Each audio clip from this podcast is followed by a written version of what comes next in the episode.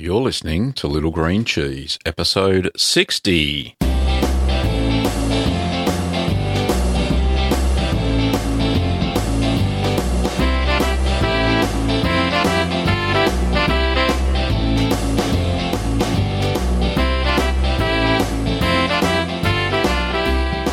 Well, welcome back, Curd Nerds. I'm Gavin Weber, and this podcast is where you can learn about cheese making at home.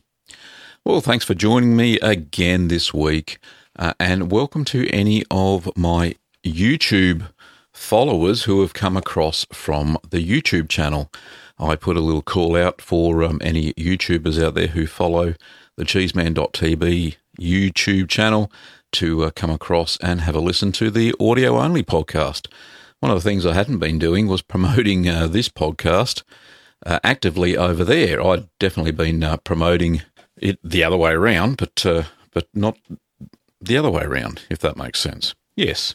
Okay. Now, because I've caught up with the Ask the Cheeseman questions on YouTube, I have a swag of email questions and I have a couple of voicemails. So, what we'll do, we'll get the voicemails uh, out of the way first, uh, and we'll answer those.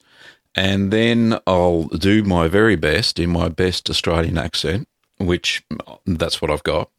We will answer the questions for all the other lovely people, all the other curd nerds who have written in with a question or an observation or what have you. So let's do that now, shall we?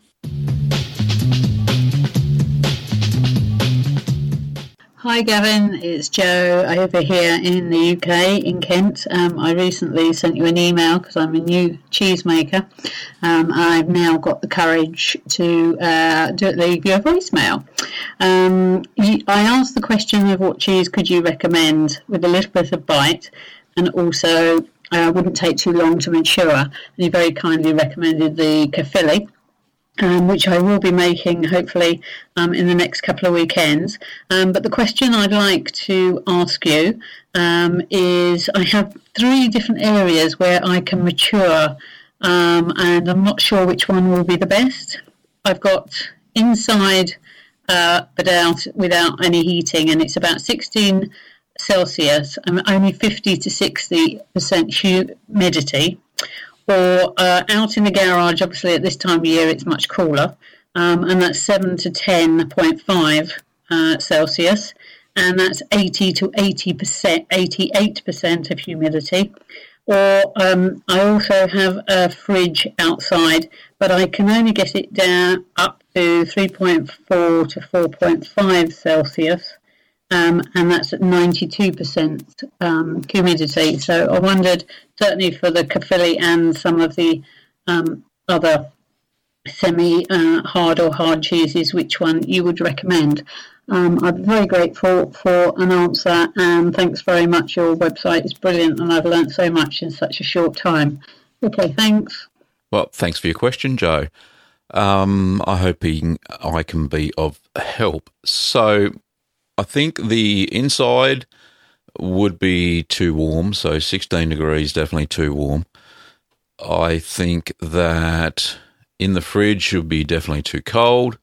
And Baby Bear says that in the garage would be the best. Now, there's a caveat on that, of course, that you would, it would have to be safe that no mice would be able to get to your cheese. Obviously, it would have to be somewhere um, out of the way that would be enclosed and uh, no vermin could get to your cheese. I'm not sure how you would achieve that, but I'll leave that to you. Certainly, is the uh, right humidity and the uh, the right temperatures uh, to age your cheeses there. It would be preferable if I don't know how you would do it, whether you put them in a box or but I'll, I'll, let you figure it out. It's the right temperature, it's the right humidity, how you keep them safe from from harm. I'll let you figure that one out. But uh, yeah, it sounds like you got the perfect place to to mature your cheese. So uh, all the best, Joe, and happy cheese making. Um, I think Joe has uh, another question, so let me just play that. Hi, Gavin. Sorry, it's Joe again. I forgot to uh, ask you what would happen if I was trying to make, say, a Caerphilly um, or any other semi-hard cheese, and uh, the temperature remained just too low. So, say for instance, I put it in the fridge and it was uh, 3.4 to 4.5. Does it mean that the um, lactic acid does not produce in the cheese um, to uh, allow it to ripen? Is that the correct understanding, or am I getting it completely wrong? Thanks very much. Thanks, Joe. The no, you're along the right lines. It just means that the uh, the lactic bacteria uh, slows right down and in some cases goes completely dormant. I'm not quite sure. It depends on what, what strains you're using. It may s- stop completely, and down at those temperatures, um, most cheeses don't ripen very quickly at all. That's why the, the ideal temperature is around between 10 to 13 degrees Celsius is when they're at a they're at the right temperature where they won't multiply too fast and just go crazy and spoil your cheese, but they're slowed down enough that they produce the right amount of acid and create the right texture for the type of cheese that you've made. Um, they've just found that over time, uh, cheesemakers and um, mainly women cheesemakers over the ages through one of the history books that I've been reading lately, which is very interesting. So hopefully that answers your question, Joe, and thanks very much. Don't uh, don't be afraid to send them in any time you like. Well, that's all the uh, voicemail questions we have this week. Uh, don't be scared to send them in. You can just go to the uh, contact page. So go to uh, littlegreencheese.com slash contact hyphen me, and you will see a web form to fill out to send me a question. Okay, um, on with the email questions.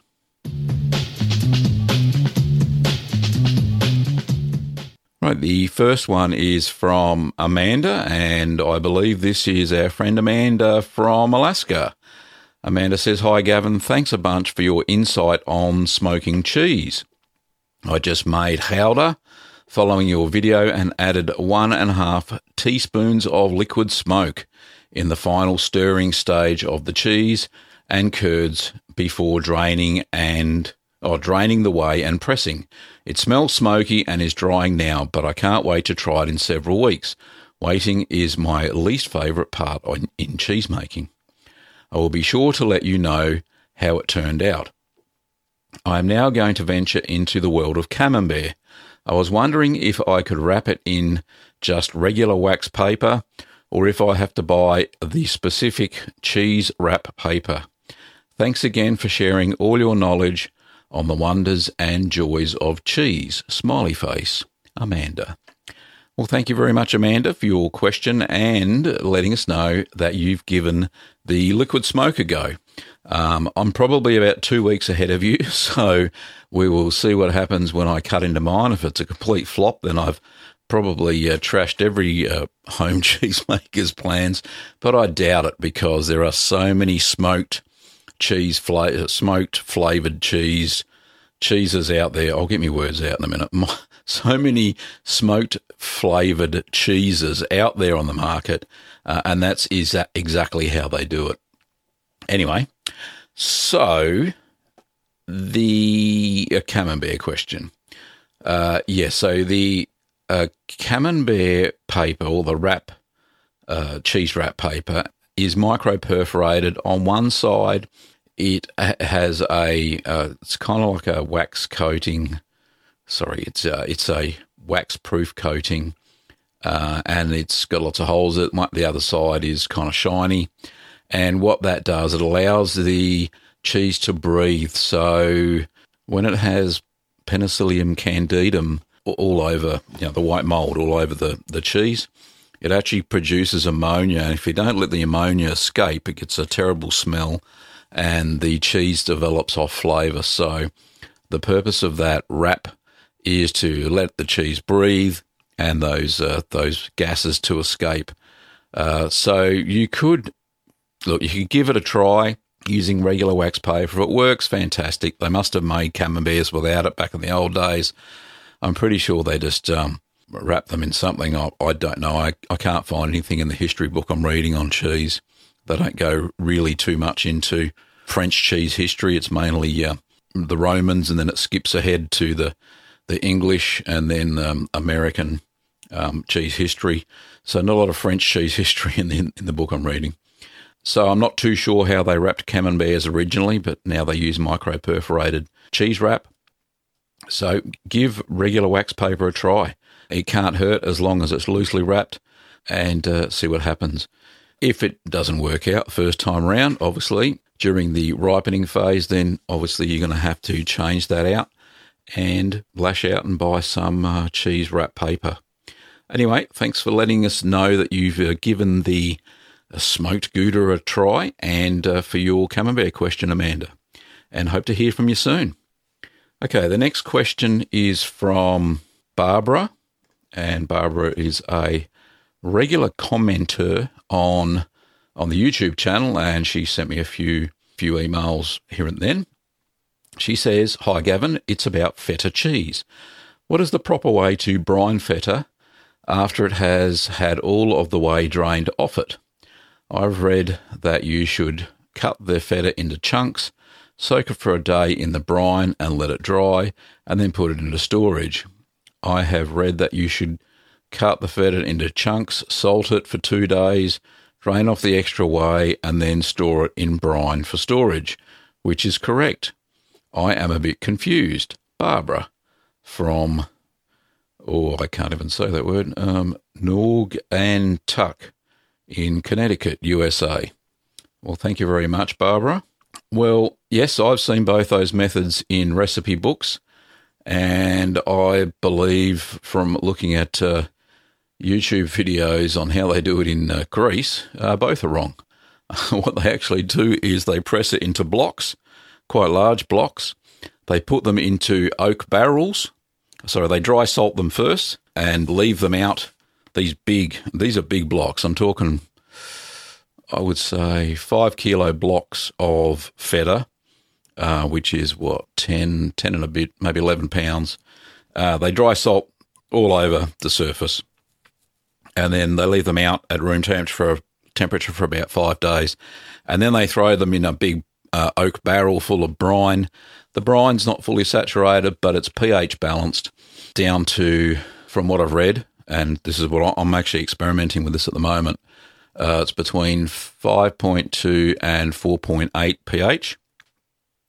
And that's a stable brine that allows the cheese not to go soggy and uh, you can keep it in there for long periods of time. Now, Greek feta and I think Bulgarian feta very similar recipes. Uh, is actually stored in the brine for up to 12 months before they actually take it out and ship it internationally. So, what I've done is a kind of a combination that I've actually made another video tutorial. So what I basically did was make a 10% brine solution. Um, I pressed my feta block that I made out of four litres of goat's milk. Um, I put it into the brine and it's still sitting there at room temperature. Uh, I made it on the weekend just past and um, it's not going slimy, which is fantastic. And it's absorbing, you know, a decent amount of salt.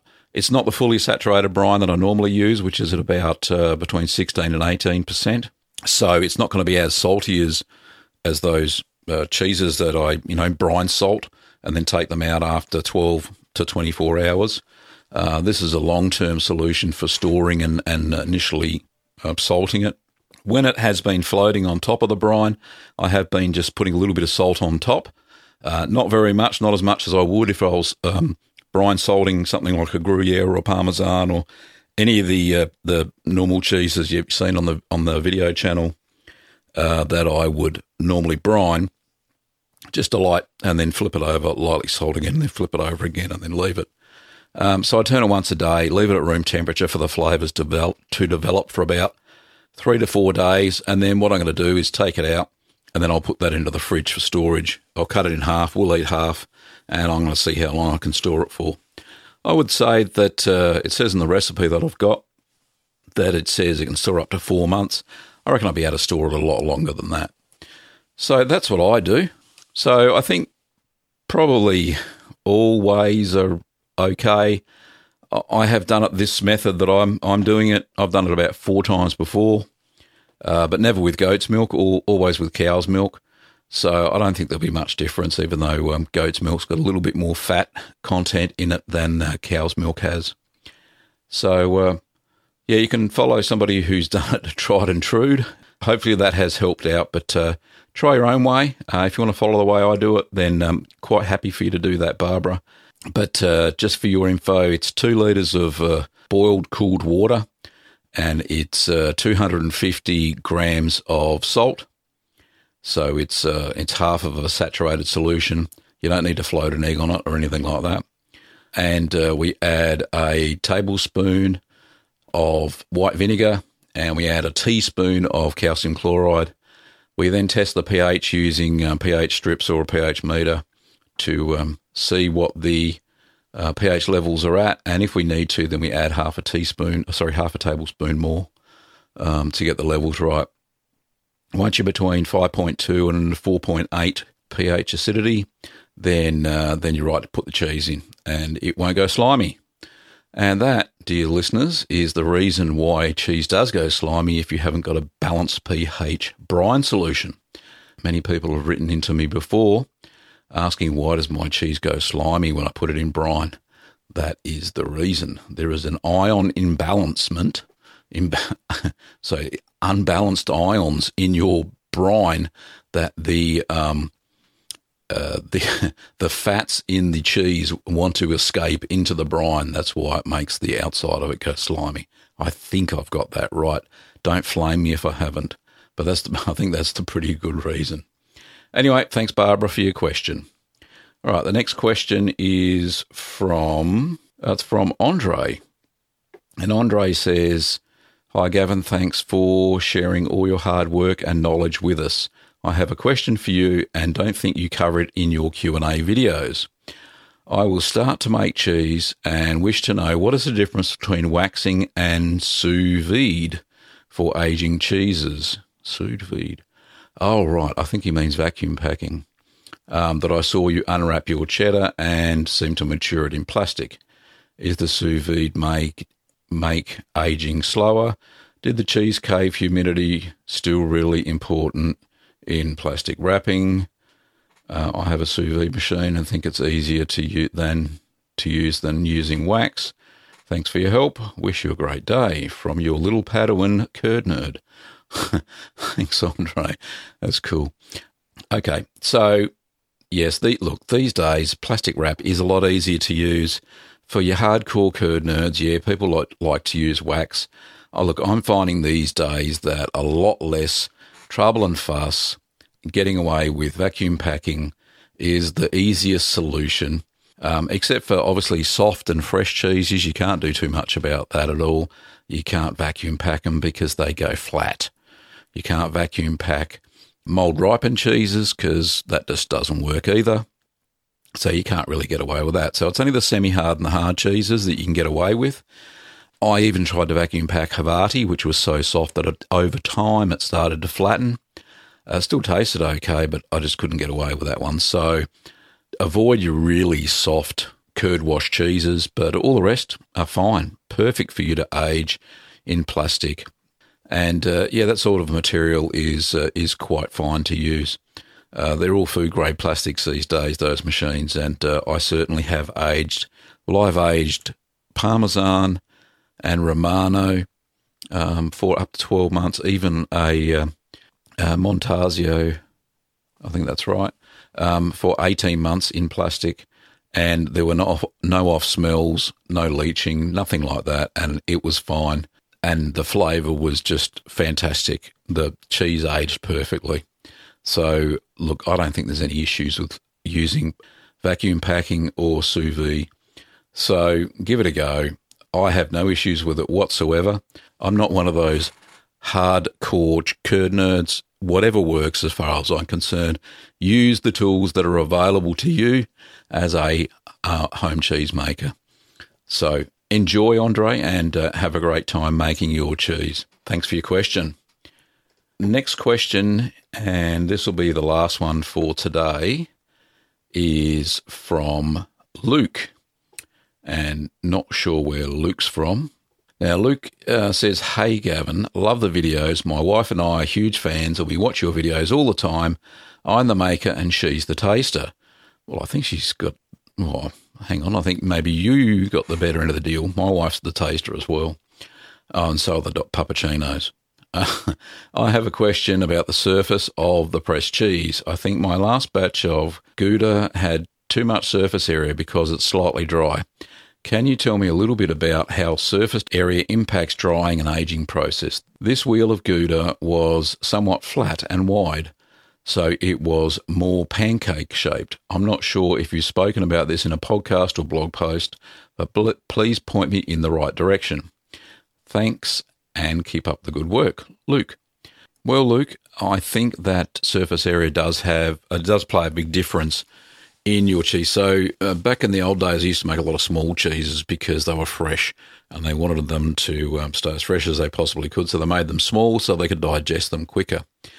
Um, as they needed to transfer transport them um, further and further, they made it. They needed to make them larger so they actually needed to make the cheeses drier. So they started making the cheeses larger. So the larger the surface area, the more they would dry out. So in the same case as you, that you had a bit of a pancake sort of cheese, you had a larger surface area for your cheese. So it does, it the cheese evaporate more moisture evaporates out of the cheese the larger surface area that you have top and bottom. So even during air drying, you probably found that the cheese was a lot drier on the surface, and uh, you may have found depends on how you how you matured it. If you matured it naturally and had a natural rind, then it would have dried out even further. If you waxed it, you might have got away with it, but if it was still quite slightly dry, then yeah, it would certainly will be the surface area. So uh, it, it's only an issue if you let it air dry too long.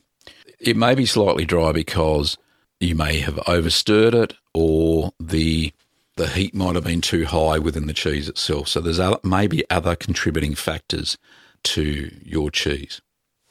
So hopefully that's answered your question, Luke. Yes, it could be one of the contributing factors to why it's a bit dry, but it may not necessarily be the only contributing factor. But anyway, thanks for your question and keep on watching the videos and listening to the podcast. Thanks, Luke and wife. You didn't say her name, mate. So she didn't get a shout out, sorry. Now, don't forget that uh, I'm doing twice weekly videos over at uh, cheeseman.tv. You can catch more cheesy goodness other than the podcast here.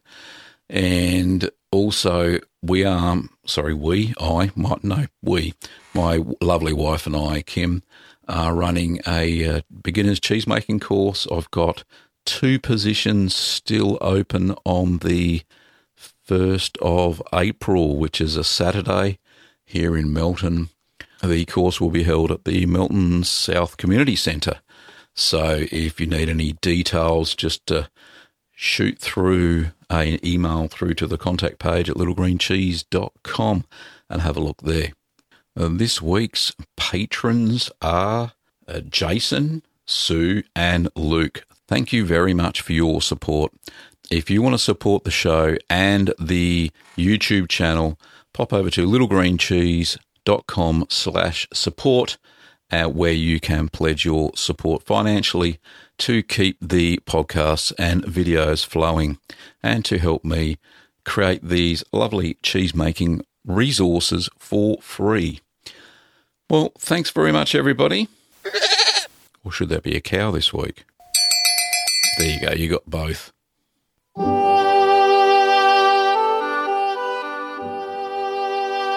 Don't forget that you can pick up my ebook, Keep Calm and Make Cheese, at all good ebook retailers. You can also find a copy over at littlegreencheese.com. It's in PDF format, which actually includes QR codes that will take you to all of the associated YouTube videos for each recipe. It's a recent update. Thanks for listening to the podcast, Curd Nerds, and don't forget to send in your questions via the contact page. Until next time, thanks for listening and happy cheese making. During the show, you heard Malt Shop Bop and Call to the Dairy Cows by Kevin MacLeod.